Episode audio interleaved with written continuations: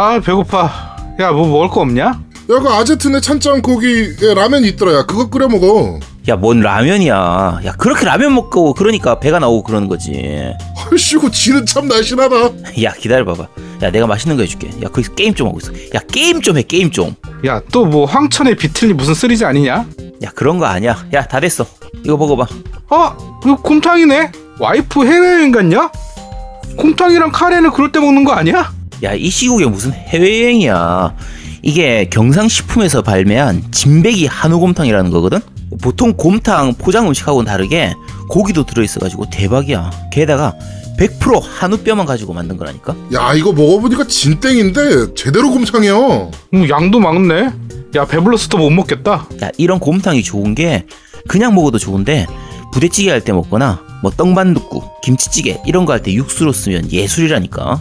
오, 오늘 저녁은 부대찌개 먹자야. 오늘은 아제트가 요리사. 야, 이제 집에 좀 가 그냥. 식육점을 하던 사장님이 곰탕에 빠져 만든 15년 곰탕 외길 인생. 100% 한우뼈를 고아 만든 경상식품 진백이 한우곰탕. 한뚝배기 하실래예? 아, 근데 녹음만 하고 나는 안 주냐? 나도 먹고 싶네 이거. 자, 마지막 코너입니다. 그런데 말입니다. 바보들. 멍청이들. 자, 어, 기생, 봉준호 감독의 기생충 아카데미 수상, 어, 편승 방송. 나가 임마. 본격 숟가락 얹기 방송. 멍청한 놈들. 자. 아유 씨. 기생충들이 나오는 게임들에 대해서 소개를 한번 해볼 거, 해볼 둘다 녹음 버튼을. 안 눌렀대요. 참, 왜 다시 녹음하고 있어요 지금. 저희가 지금 두 번째 녹음이에요. 멍청한 놈들. 자, 하여튼 나온 거 아, 같아. 나, 씨, 좆됐다. 녹음을 안 눌렀다. 야, 맞아. 야, 생각해보니까 나도 안 눌렀어.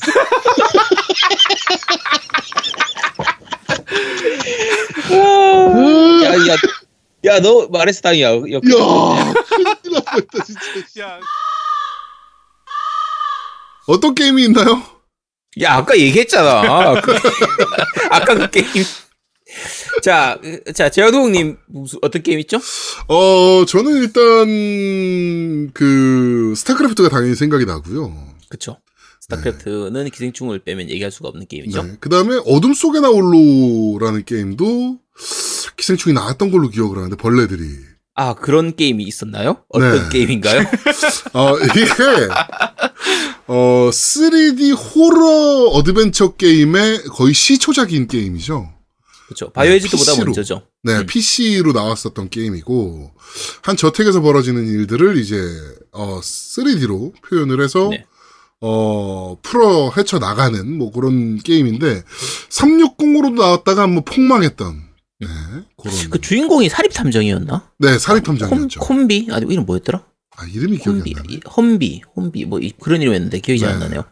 어쨌든, 뭐, 지금은 이제, 야, 이거 우리 후속작에 부탁, 후속작을 부탁해서 해야 되는 게임 아니야? 그렇지.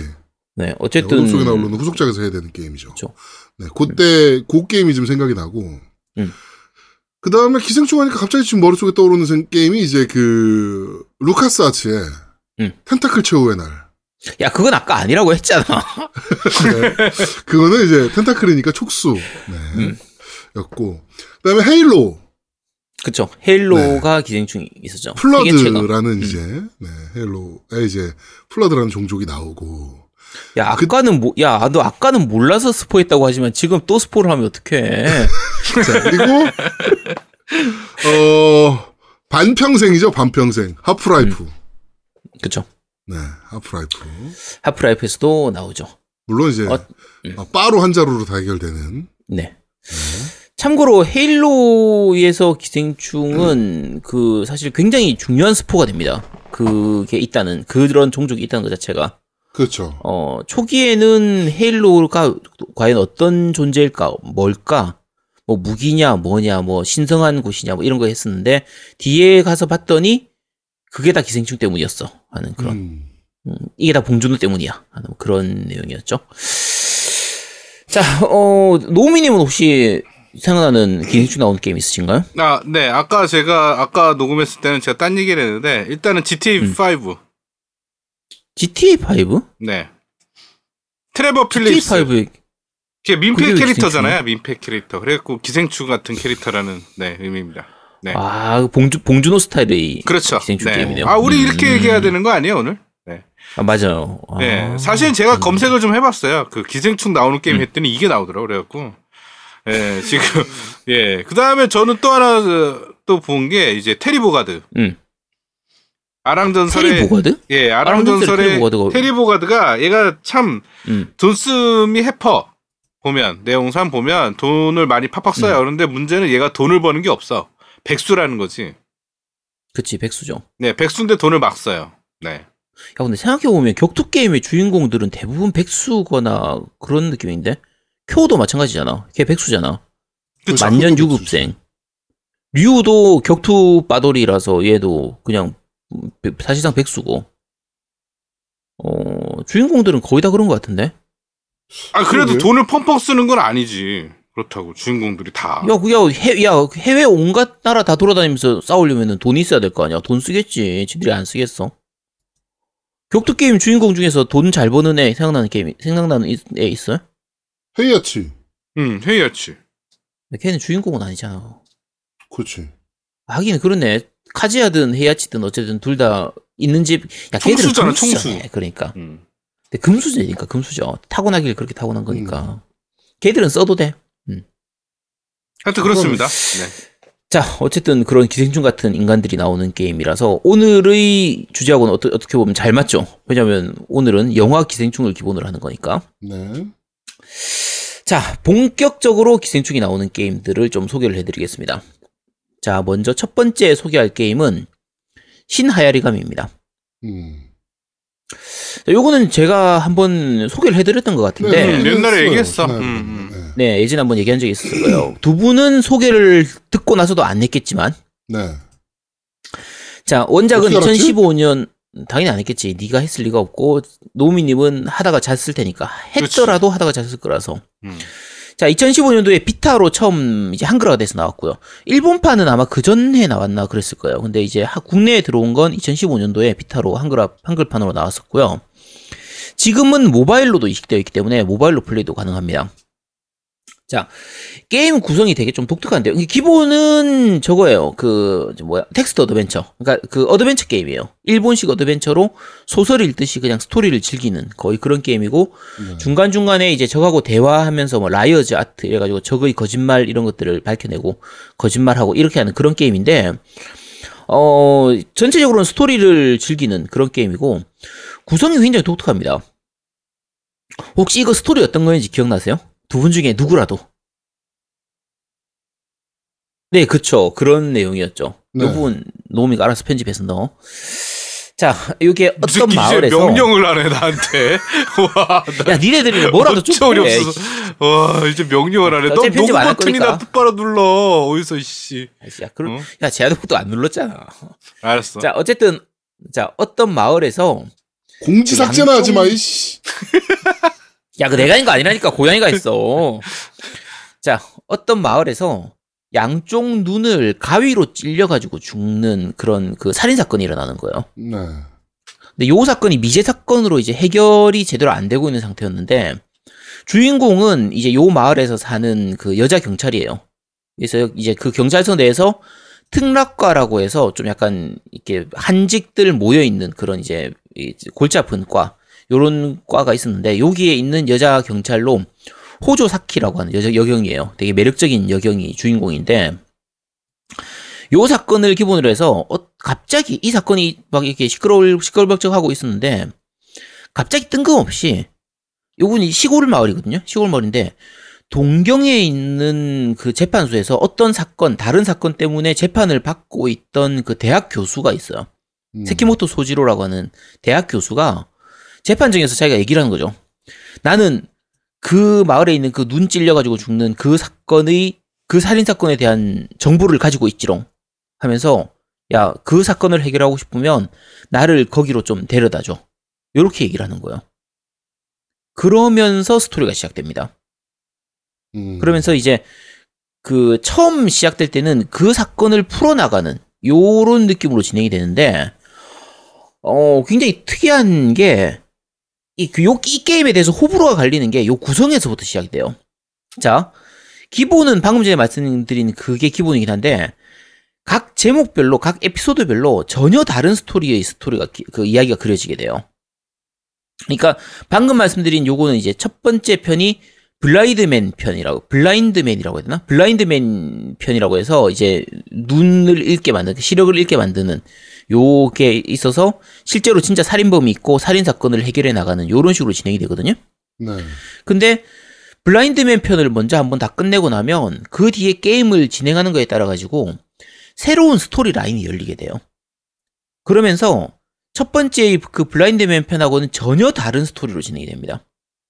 그러니까 첫 번째는 진짜 살인범이 원인이었는데 나중에 이제 이 갈라지는 거에 따라서는 뭐 악령 편 같은 경우에는 악령이 원인이 되는 거고 세뇌 편에서는 세뇌당하는 게 문제가 되는 거고 뭐 사취편 이런 거에서는 사체의 그 냄새가 원인이 되는 거고 뭐 이런 식으로 갈라지는 거예요.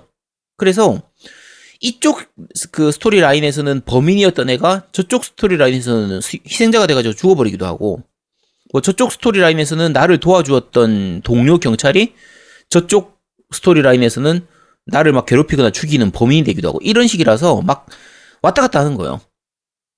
그러니까 분기에 따라서 내용이 너무 다르기 때문에 이 게임 싫어하는 사람들 같은 경우에는 스토리가 뭔 소리인지 모르겠다. 번잡하다.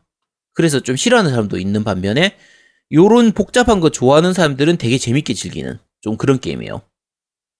내가 아마 요런 얘기를 해주니까 노우미님이 싫다고 얘기했던 것 같아요. 어, 노우미님 스타일은 아니니까. 음, 내 스타일 아니야. 음. 자, 그러면, 야, 지금 기생충 얘기하라고 했더니 왜 욕을 얘기하냐? 라고 궁금해 하실 분이 있을 텐데, 제아도님 궁금하죠? 네. 자, 요 하라이가미, 하야리가미 1편에서, 신하야리가미 1편에서 기생충 편이 있어요. 음. 그래서 기생충을 메인으로 해서 요 스토리를 전개해 나가는 그 내용이 있거든요. 그래서 요 편도 꽤 재밌습니다. 그러니까 아주 재밌진 않고요. 사실 개인적으로는 요 신하일가미에서는 블라인드맨 편하고 아까 사취 편이나 세뇌 편 요런 편이 좀 재밌었는데 네. 어 기생충 편은 한 중타 정도 가는 좀 그런 느낌이었어요. 어, 그, 요, 이게 1편이 이거고, 2편 속편은 좀 구성이 좀 달라요. 방금 말씀드린 이런 구조가 아니라, 하나의 사건에 대해서 이제 과학적으로 해결하기도 하고, 오컬트로 해결하기도 하고, 이렇게, 이렇게 왔다 갔다 하는데, 괴기라든지 공포의 맛은 좀 떨어지는 편이었거든요. 네. 그래서, 2편은 좀 분위기가 다르고, 1편이 개인적으로는 더 나았었어요. 개인적으로 나았었는데, 어, 지금 해보고 싶다면은 그냥 모바일 버전으로 하시는 게 나을 거예요. 비타가 있으신 분들은 비타 게임 구할 수 있으면은 비타판으로 구하셔, 구해서 하셔도 되고, 네네. 스위치판으로 원투 합본이 나오긴 했는데 이게 정발이 안 된 걸로 알고 있거든요. 그래서 국내에서 해- 해보시려면 모바일 버전으로 하시면 되는데, 자, 어, 두 분 혹시 여기까지 얘기하니까 혹시 해보고 싶은 생각이 좀 드세요? 어때요? 아니, 안 안, 들어요. 안 들어. 아이씨. 야, 그때도 안 들었는데 왜 지금도 안 들어? 안 들어. 그때도 안 들었는데 기생충이- 지금 들으면 더 이상한 거지. 야, 기생충이 아카데미상 받는 이 시점에서 니네들이 이걸 안 하고 싶다고 하면 말이 되냐? 기생충이 자, 아카데미상을 받는데 이걸 해보고 싶어야 돼? 그럼 기생충 편이 있으니까. 어, 아까 말씀드린 것처럼 이걸 해보시려면 모바일 버전으로 하시면 되는데, 모바일판이 좀 판매 방식이 되게 독특하게 나왔어요. 음. 이게, 어, 쪼개 팔기거든요? 네네네. 그러니까 제일 기본이 되는 아까 블라인드맨 편을 먼저 사서 해보시고, 재밌으면 다른 편을 따로 사셔 하셔야 돼요. 그래서 뭐 판데믹 편이라든지 뭐 비밀 클럽 편, 인형 편, 기생충 편 이런 것들은 이제 따로 사서 구입하셔야 되는데 약간 아쉬운 부분이 국내에는 그 사치 편하고 세뇌 편하고 딴- 딴게 악령 편도 안 들어왔었나 어쨌든 몇몇 편이 좀 빠져 있어요. 그게 스토리가 좀 잔인해서 그런 건지 뭐 국내 정서상 좀 문제가 있어서 그런 건지 모르겠는데 사실 다른 국내 영화들만 봐도 이거보다 더한 것들도 많은데 그렇죠. 왜 이게 안 들어왔는지 잘 모르겠어요. 그래서 조금 아쉽긴 한데 그 세네 편이 사실 좀 재밌거든요. 근데 네. 요거는 좀 아쉽지만 국내 모바일판에서는 즐길 수가 없고 기- 다행스럽게도 기생충 편은 즐길 수가 있으니까 어 모바일 버전을 한번 해보시, 해보고 싶으신 분들은 블라인드맨 편하고 요 기생충 편의 신하야리 가미를 한번 플레이해 보시기 바랍니다. 네. 자, 다음 기생충 나오는 게임 소개할 게임은 짧게 하겠습니다. 말할 필요가 없는, 설명할 필요가 없는 게임이니까. 바이오하자드 5입니다. 음. 자, 바이오하자드 5, 바이오하자드 원래 어떤 시리즈인지 아시죠? 바이오하자드 시리즈죠. 자, 어, 뭐가 나오는 게임이죠? 좀비가 적으로 나오는, 나오는 게? 자, 좀비가 나오는데, 원래 바이오하자드 1에서 4까지는 그 엄브렐러사에서 만든 좀비 바이러스, T 바이러스, G 바이러스 그렇죠. 이런 걸 해가지고 이제 바이러스가 퍼져가지고 지금 우한 독감처럼 이렇게 퍼지는 그게 주 내용이었잖아요. 네. 어, 어, 그 배경이 되는 게 원래 라쿤 시티였죠. 네, 라쿤 시티. 네, 아는 분들은 다들 아시겠지만 라쿤 시티의 라쿤하고 코로나하고 철자가 이제 똑같습니다. 똑같죠. 이렇게 이 네, 이렇게 나눠서 하면. 보면 똑같다. 그래서 어 지금 우한을 배경으로 저 혹시 뭔가가 있, 지 않은가? 더 재밌는 잘건 찾아보면 상해에 그 음. 바이러스 연구소가 세- 설립이 됐는데, 음. 어, 거기에 로고가 원래 엄브렐라사의 로고였죠. 똑같죠. 네, 색깔이 맞습니다. 다른. 네. 그쵸. 그래서 중국의 엄블렐러가 지사를 만들어 놓은 게 아니냐. 요렇게 합리적인 추측을 할 수가 있는데. 자, 어쨌든 바이오즈드 5 같은 경우에는 이제 4탄까지 엄블렐러가 잘 이렇게 있다가 5탄으로 이제 넘어오면서 4탄 넘어오면 사실은 망했거든요. 그 네. 엄블렐러가 갑자기 망해요. 망하고 나서 바이러스가 원인이 아니게 되다 보니까 4탄에서는 광신도들이 나오게 되고 5탄에서는 이 좀비가 아니라 기생충을 통해서 좀비 같은 그 애들을 만들어내는 요런 설정으로 나오게 돼요. 그래서 입에 막 이렇게 아, 이 기생충이라고 해야 되나? 엄청 큰 알 같은 거를 막 집어 넣어버리면 인간이 바- 좀비로 바뀌는 요런 설정으로 되어 있거든요. 그래서 적으로 나오는 것들이 사실은 기생충한테 감염된 infested 인간 human이 되는 거죠. 그거 막 죽여도 되나? 어, 어떻게 치료를 해줘야지 왜 죽이지? 그러게. 어, 마치 지금의 중국 같은 그런 모습을 보여주는데 자 어쨌든 바이오즈드 5에서 기생충이 주요 적으로 등장을 하게 됩니다. 생각해보면 그런데 왜 우리 주인공은 감염이 안 되는 거지? 얘에 대한 뭔가- 부분도 어, 아니 네. 설정에 다 들어, 나와 있어요. 설정에 들어 있어요. 어, 아, 잠깐 설정에 안 들어 있나? 원래 T 바이러스하고 뭐 이런 부분 때문에 면역이 생겼다 이런 식의 스토리였던 것 같은데 네. 5탄의 주인공은 크리스하고 쉐바인데 걔들도 그 면역을 갖고 있나? 그런가 보죠. 아닌 것 같은데. 음, 자, 어, 제가 설정충이 아니기 때문에 그런 거 잘 모릅니다. 덕후, 덕후가 아니라서 그런 거 잘 몰라요. 음.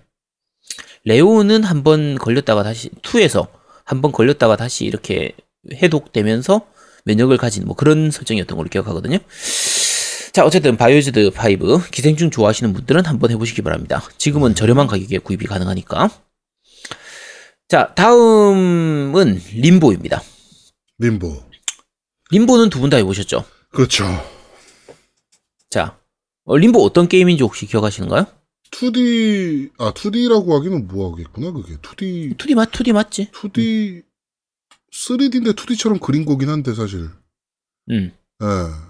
그, platformer 게임이죠. 음. 그쵸. 횡스크롤 platformer 게임인데, 어, 노미님, 림보가 원래 뜻이 어떤 건지 아시죠? 그 저기 그목 이렇게 해가지고 이렇게 스포츠지 스포츠. 아, 지난번에도 그 얘기 했잖아. 와, 너 어떻게 방송이 몇, 변하질 않니? 스포츠잖아 이렇게 허리 숙게 하면서 이렇게 어? 야, 너 지난번에 림보 얘기할 때도 그 얘기 똑같이 했다니까. 그러니까 변하면 안 돼 사람이. 응?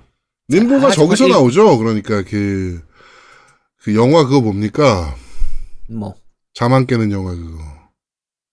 잠 안 깨는 영화? 예. 어, 꿈속에 인- 인셉션. 들어가가지고, 아, 인셉션에 나오는 얘기가, 림보가 나오잖아요, 거기서. 네. 어. 꿈이 안 깨는 거, 현상. 아, 나 진짜, 씨. 자, 원래 지옥하고 천국 그 중간에 있는, 이, 이승하고 저승의 중간에 있는 세상, 그걸 이제 림보라고 얘기를 하는데. 기독교 세계관입니까? 불교 세계관입니까? 어, 기독교겠죠. 림보는 아니고. 기독교는 또 아닌 것 같은데. 불교는 아닐 테니까. 어, 자, 어쨌든 중간계 같은 거에 해당되는 건데.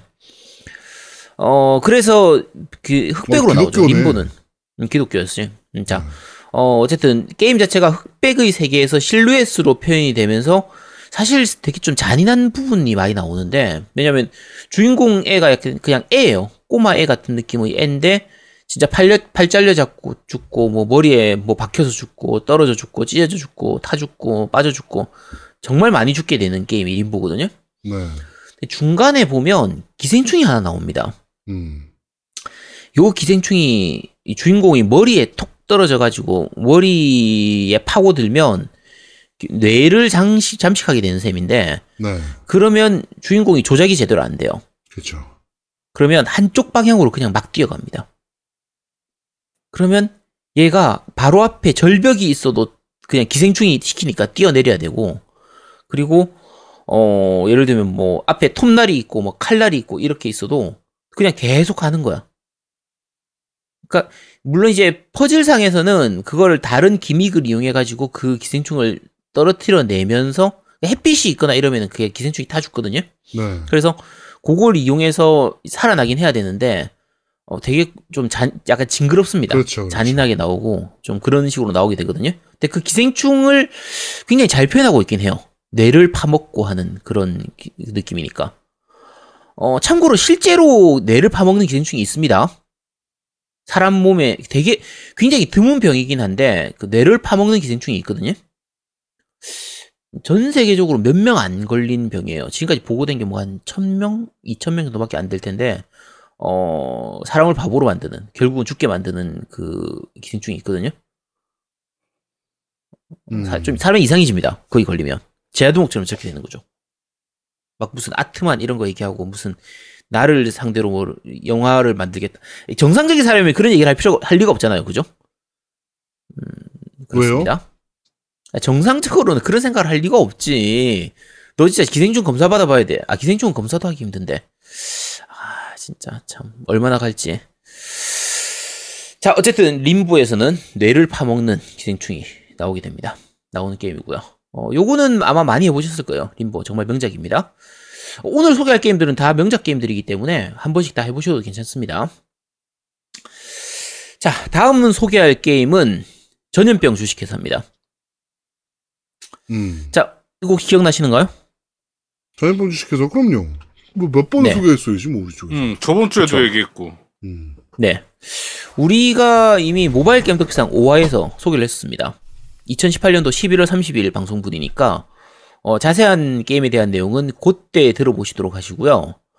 어, 게임 그때 게임 설명할 때 우리가 얘기를 안 했던 것 같은데 자, 우리가 전염병 주식회사잖아요. 네.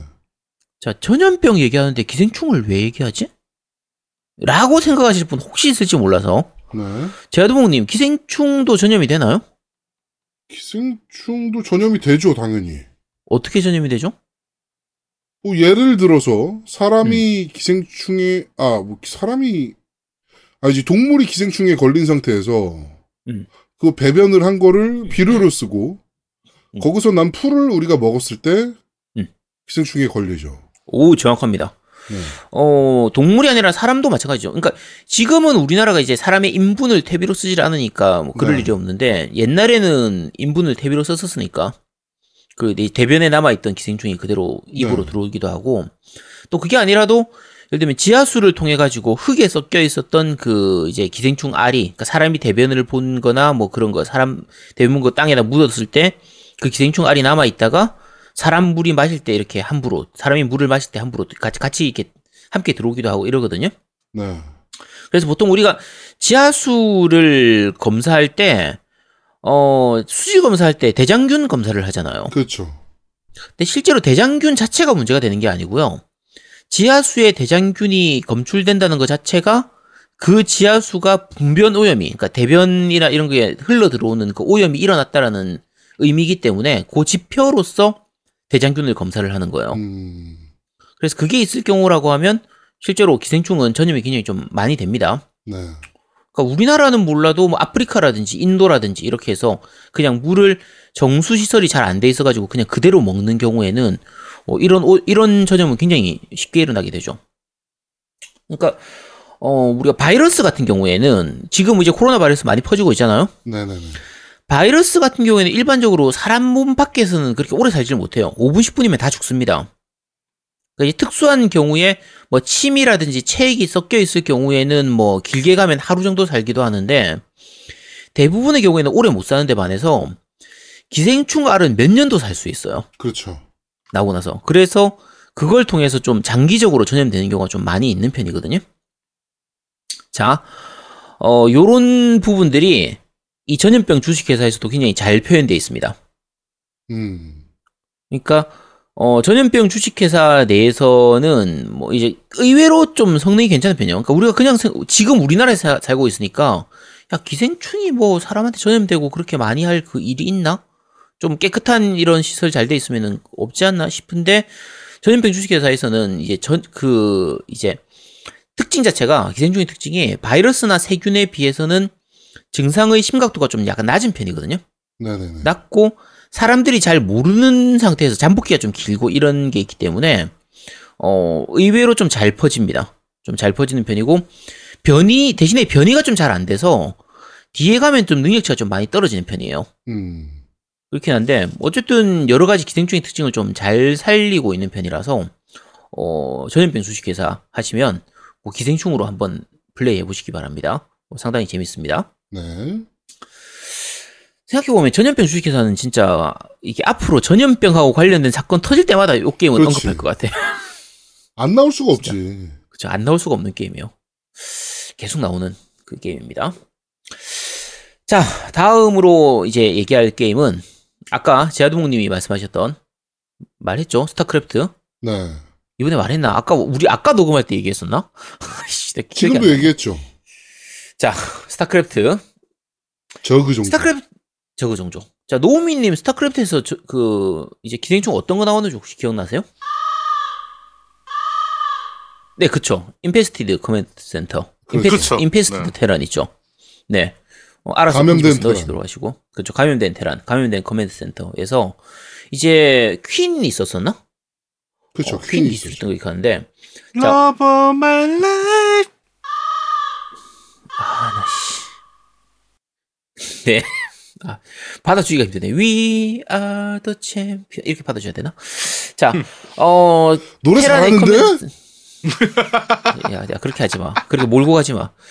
자, 원래 테란의 command center 이제 본진의 체력을 일정 이상 깎은 다음에 퀸이 가면 command center를 감염시킬 수가 있죠. 그렇죠. 래서 저그의 맘대로 어, 데려올 수가 있는데 이미 감염된 상태이기 때문에 여기서 뭐 따로 병력을 많이 뽑거나 이런 건 안 되고 어, 감염된 테란을 이렇게 marine 병력으로 해서 이제 뽑아낼 수가 있어요. 이걸 자폭 특공대 이런 걸로 쓸 수가 있는데 사실상 성능이 아주 좋은 건 아니고 그냥 상대방 굴욕시키는 용으로 그렇죠. 완전. 개굴욕이죠. 개굴욕. 그쵸. 정말 굴욕용으로 이제 쓰는 건데, 여기서 감염된 command center가 나오는데, 어, 저그 플레이 하면서, 이제 스타크래프트 세- 얘기하면서, 이제 기생충을 얘기를 하면은, 요게 제일 처음 떠오르게 될 거예요. 감염된 command center가 제일 크게, 먼저 떠오르겠지만, 실제로 스타크래프트에서 저그라는 종족 자체가 기생충입니다. 그 설정 좋아하시는 분들은 아 저는 설정을 잘 모릅니다. 이 덕후가 아니고 이렇게 그 설정충이 아니기 때문에 잘 모르는데 저그라는 종족 자체가 원래 그 젤라가 젤라가라고 하는 그 스타크래프트 내에서 이제 고대 종족이 있거든요. 네. 이제 굉장히 발전된 종족이 유전자 조작을 통해 가지고 만들어낸 게 원래 저그예요. 이게 기생충입니다, 기생충. 그래서 음. 기생충이 숙주에게 파고 들어가지고 숙주를 하고 결합해서 만들어지는 게 이 저그거든요. 그래서 저그라는 아예 종족 자체가 통째로 기생충입니다. 완전히 음. 기생충이고 그리고 기생충 같은 경우에 어 우리가 보통 보면 회충, 요충 이렇게 해서 기생충 그냥 하나로 생각을 하잖아요. 그렇죠.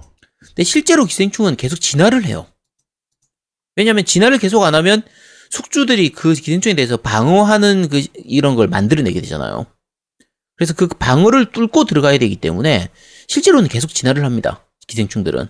음. 그래서 큰 의미에서 보면 사실 바이러스라든지 세균 같은 박테리아도 그 기생충의 일종이라고 볼 수가 있어요.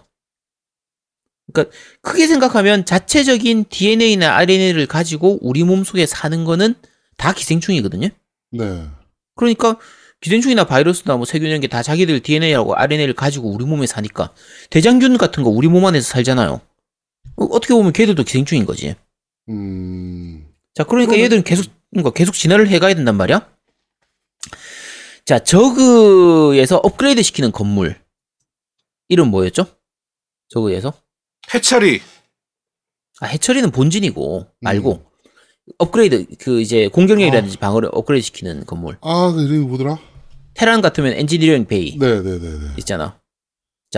아, 그, 프로토스 같으면 포지 있잖아. 아, 씨. 두둠 탁.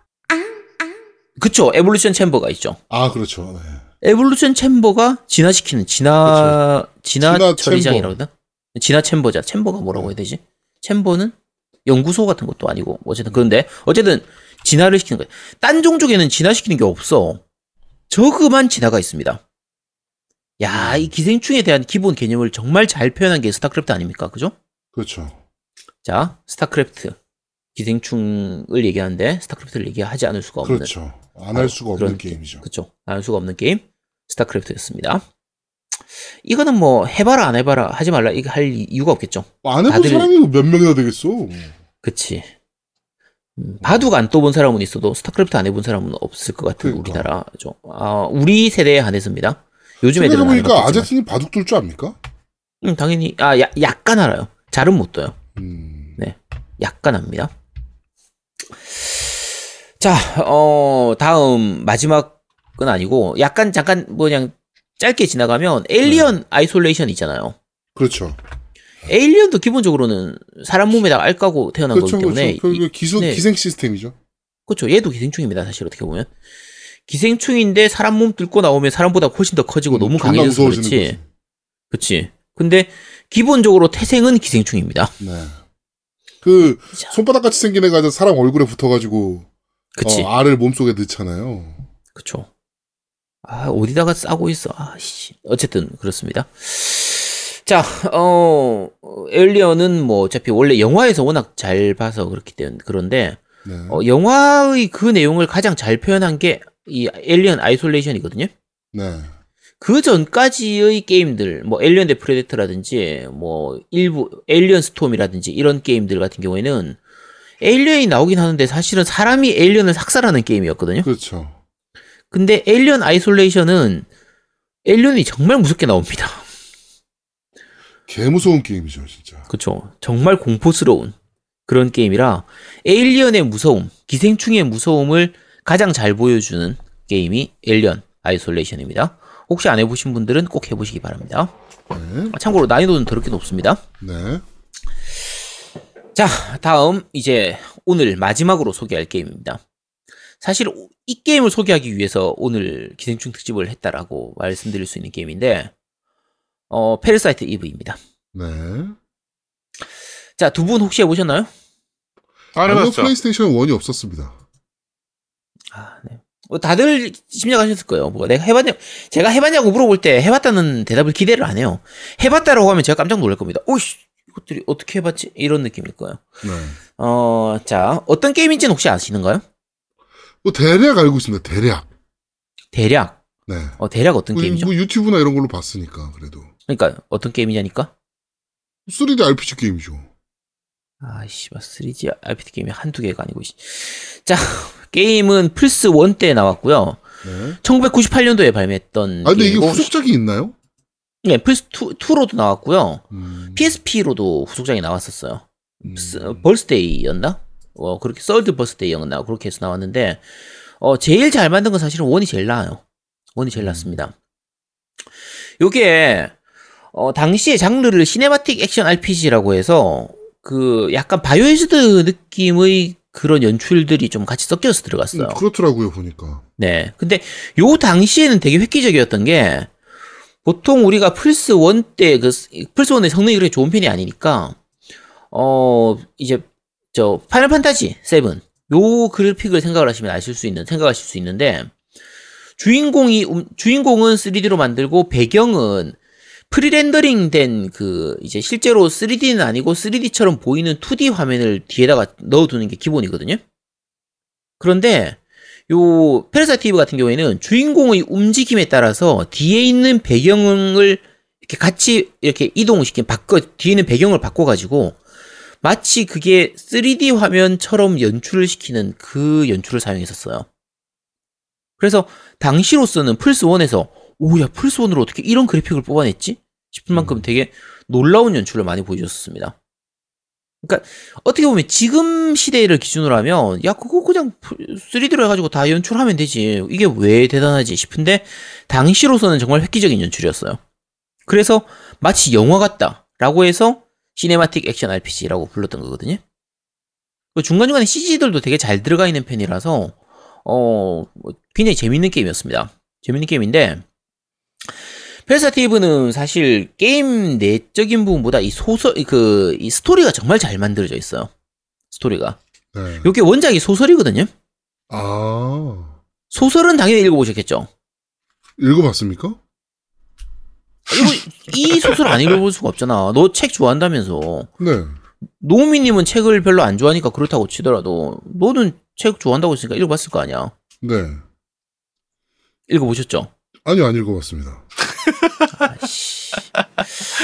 자, 소설 요 스- 스토리를 간략하게 좀 말씀드릴게요. 어, 요게 원작이 이제 세나 히데아키라고 일본 작가가 쓴 소설인데 네.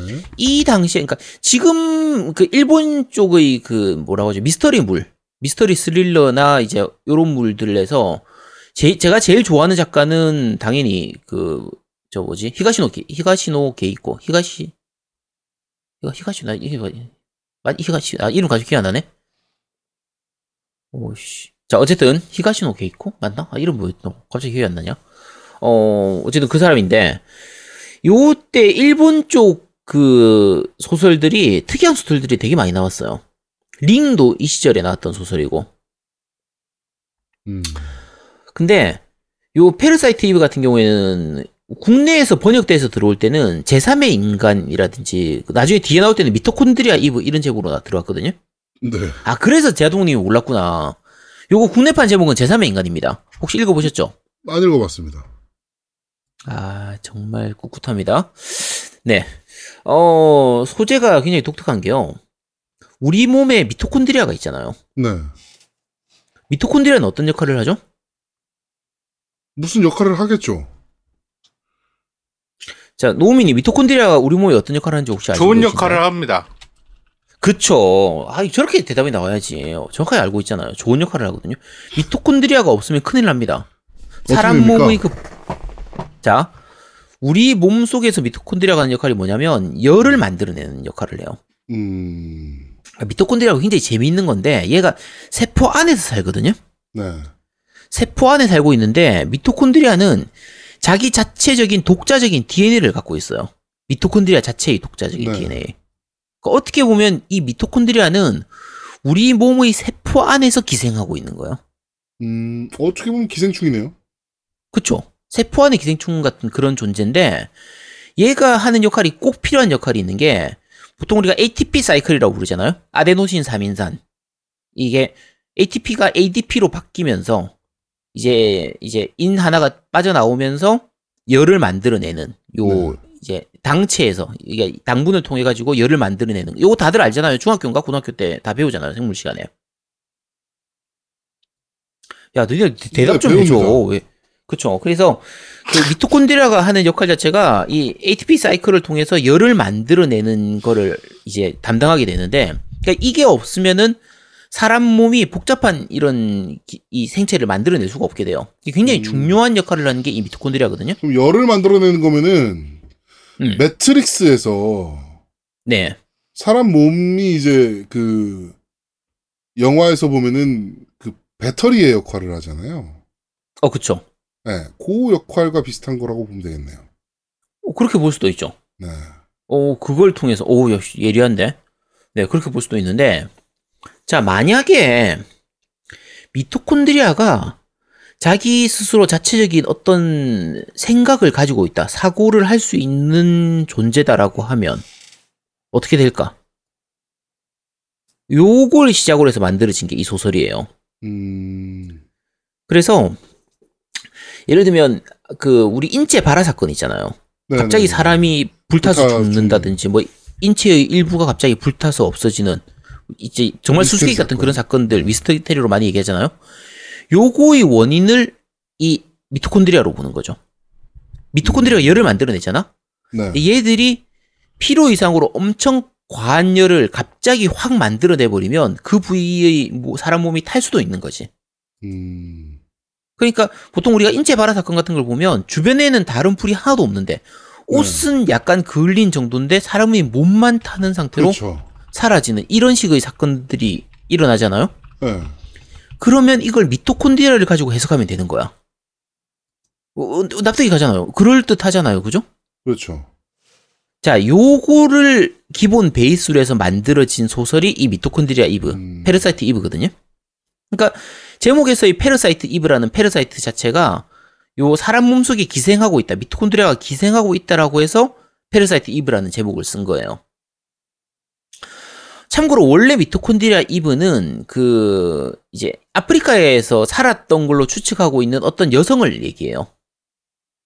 그러니까 미토콘드리아가 재밌는 게 자, 우리 사람 몸에서 이제 사람이 나, 아빠하고 엄마가 이제 이렇게 그걸 해가지고 이제 아기가 생기면 뭘 하죠? 이제 성 좋은 거 하잖아. 다들 이게 애, 니네들은 요즘 잘 못하는 거 그거 그걸 한단 말이에요. 보통 이제 결혼하고 1년 게임? 이내의 사람들은 많이 하는 그게 있거든요. 게임을 못 한다고? 어, 그쪽 그, 네 게임 합니다. 게임 해요.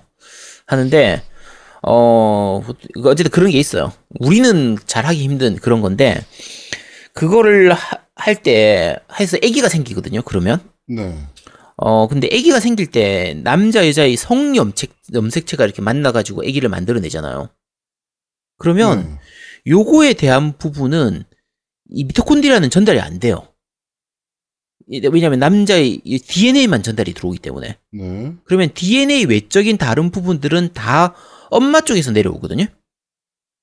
그럼 음. 바꿔서 말하면 내가 가지고 있는 이 미토콘드리아는 내 몸에 있는 미토콘드리아는 무조건 자기 엄마한테서 내려온 거야. 아빠한테서는 올 수가 없는 거지. 음. 미토콘드리아는. 그래서 사람의 미토콘드리아를 추적해가지고 이렇게 쭉쭉쭉쭉 올라가 봤더니 인류에서 최초의 조상이 되는 존재는 아프리카에 사는 한 15만 년에서 한 20만 년 전에 살고 있었던 어떤 여자가 시작이었을 것이다. 라고 해서 이렇게 인류학적으로 이제 이렇게 옆으로 위로 올라가서 그, 그 연구한 그게 있거든요.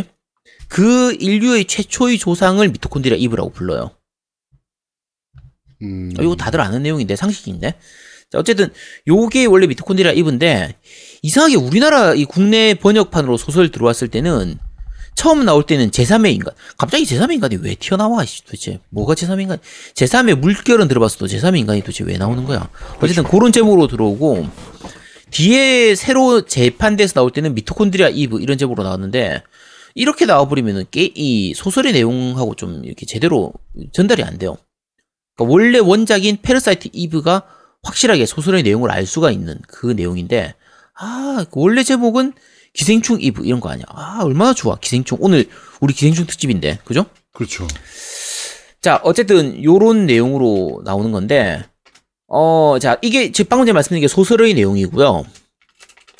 소설에서는 원래 이제 주인공 이제 남자가 자기 아내가 그 미토콘드리아를 조정하는 그런 이제 숙주라고 해야 되나? 어쨌든 좀 요런 존재가 되면서 이렇게 이렇게 이렇게 스토리가 진행이 되는데 게임에서는 아야 블레어라고 하는 여주인공이 등장합니다. 그래서 요 아까 말, 말씀드린 것처럼? 오 예뻐요. 굉장히 매력 터집니다. 어 미묘하게 약간 이렇게 좀 어 약간 모해스러운 좀 그런 거고 그래서 좋아했군요. 굳이 따지자고 하면 제 뭐죠? 예전에 그 어, 어 에반게리온의 어 아, 갑자기 생각이 나. 아얄미 레이 레이 같은 네. 이미지하고 비슷해요. 약간 어. 단발에 흰머리 이런 느낌, 요런 느낌으로 들어와서 어, 굉장히 매력적인 여자 캐릭터예요. 어, 진- 실제로 예쁩니다. 되게. 그리고 아 요거 이 게임을 프로듀서를 그 Final Fantasy의 사카구치 히로노부가 아마 했을 거예요. 아, 맞나? 아, 아닐 수도 있는데. 어쨌든 그 프로듀서를 사카구치 히로노부가 하고 캐릭터 디자인을 노무라 테츠야가 했습니다. 음. 그래서 그 Final Fantasy 시리즈의 그러니까 seven이나 그 뒤 시리즈의 그 느낌이 좀 약간 살아 있어요. 그래서 어, 캐릭터 되게 잘 뽑았었어요. 아야 블레어가. 그래서 어쨌든 소설의 내용을 기본으로 해가지고, 그러니까 소설 내용을 봐야 이걸 좀 더 제대로 즐길 수가 있어요. 소설 내용의 그 사건을 배경으로 해서 거기서 약간 파생된 사건으로 해서 요 게임이 그려지고 있거든요. 네. 그래서 1탄의 내용은 소설을 먼저 보고 1탄을 하면 굉장히 재밌게 즐길 수 있어요. 근데 2편 이후는 전혀 좀 산으로 가버리게 돼요. 좀 약간 다른 쪽으로 가버리기 때문에 제작자가 바뀌나 보지. 제작자가 바뀌었나? 그건 기억이 잘 안 나네. 3편은 좀 많이 별로고요. 3편은 너무 이상한 쪽으로 가버리고 네. 개인적으로 제, 제 기준으로는 1편이 정말 재밌었거든요. 그래서 1편 스타일로 그리고 요 스토리를 어느 정도 좀 바탕으로 해가지고 좀 새로운 소편이 좀 나와줬으면 좋겠다 싶은 부분이라 어 근데 하, 과연 내줄 것인지가 좀 약간 좀 안타깝고요. 안 나오겠죠. 어, 강 근데 간간히 Square에서 요 Parasite Eve의 그 약간 뭐라고 하죠? 이미지 그림 같은 거 일러스트 같은 거를 가끔씩 이렇게 한 번씩 좀 이렇게 던져요. 떡밥 뿌리듯이 이렇게 던지거든요. 네. 그래서 혹시 혹- 혹시 아야 브레아 그림이 이렇게 한 번씩 나오기도 하고 그래서 혹시 나오나 싶은데 아 그래도 안 나오고 있어가지고 정말 꼭 나와줬으면 하는 게임이 요 패러사이트 이브입니다. 음. 네 오늘 후속작을 부탁해는 여기까지. 복수죠. 그런데 말은 그 말입니다. 근데 갑자기 후속작을 부탁해로 가네요. 야 그냥 같이 하죠 그냥 네. 겸사겸사 같이 합시다. 응, 묻어 갑시다. 야 수- 어차피 숟가락 얹는 방송이잖아. 그러니까 그렇지. 숟가락 같이 어. 좀 얹어 갑시다. 네. 네. 사실 저희가 게임이 없어가지고 어, 갑자기 준비한 특집 같은 건 아닙니다. 그쵸? 네. 철저하게 준비되어 있고 기획되어 있는 콘텐츠거든요, 오늘. 네. 자, 이번 주 그런데 말입니다. 기생충 특집은 여기서 모두 마무리하도록 하겠습니다. 자, 겜덕부상 제 183화 기생충 특집편은 여기서 모두 마무리하도록 하겠습니다. 어, 다시 한번, 어, 대한민국의 문화 파워가 어느 정도로 막강한지 보여주는 어, 사실 90년대만 해도 일본의 문화 파워가 정말 강했잖아요. 그쵸? 뭐 음악이라든지 영화라든지 80년대는 중국이 주름 잡았었고 영화 쪽은 음? 그런데 그거를 이제 21세기 들어서는 이제 한국이다. 음악뿐만 아니고 어 영화까지 모두 다 주름 잡고 있는 어 그런 시대가 됐습니다. 저 전성기 때의 중국이나 일본 문화를 넘어섰죠. 그렇죠. 음. 넘어서 또 한참 넘어섰죠, 지금 사실은. 그쵸? 네. 뭐 해외에서 상 받아 제끼는 것만 봐도 뭐, 사실. 네. 하여튼 정말 대단한 한민족, 한국 사람들이다라는 생각이 좀 들고요. 음. 어, 어떻게든 우리 아제트를 아카데미 무대에 좀 세우는 거를 목표로 또 잡고 저희는.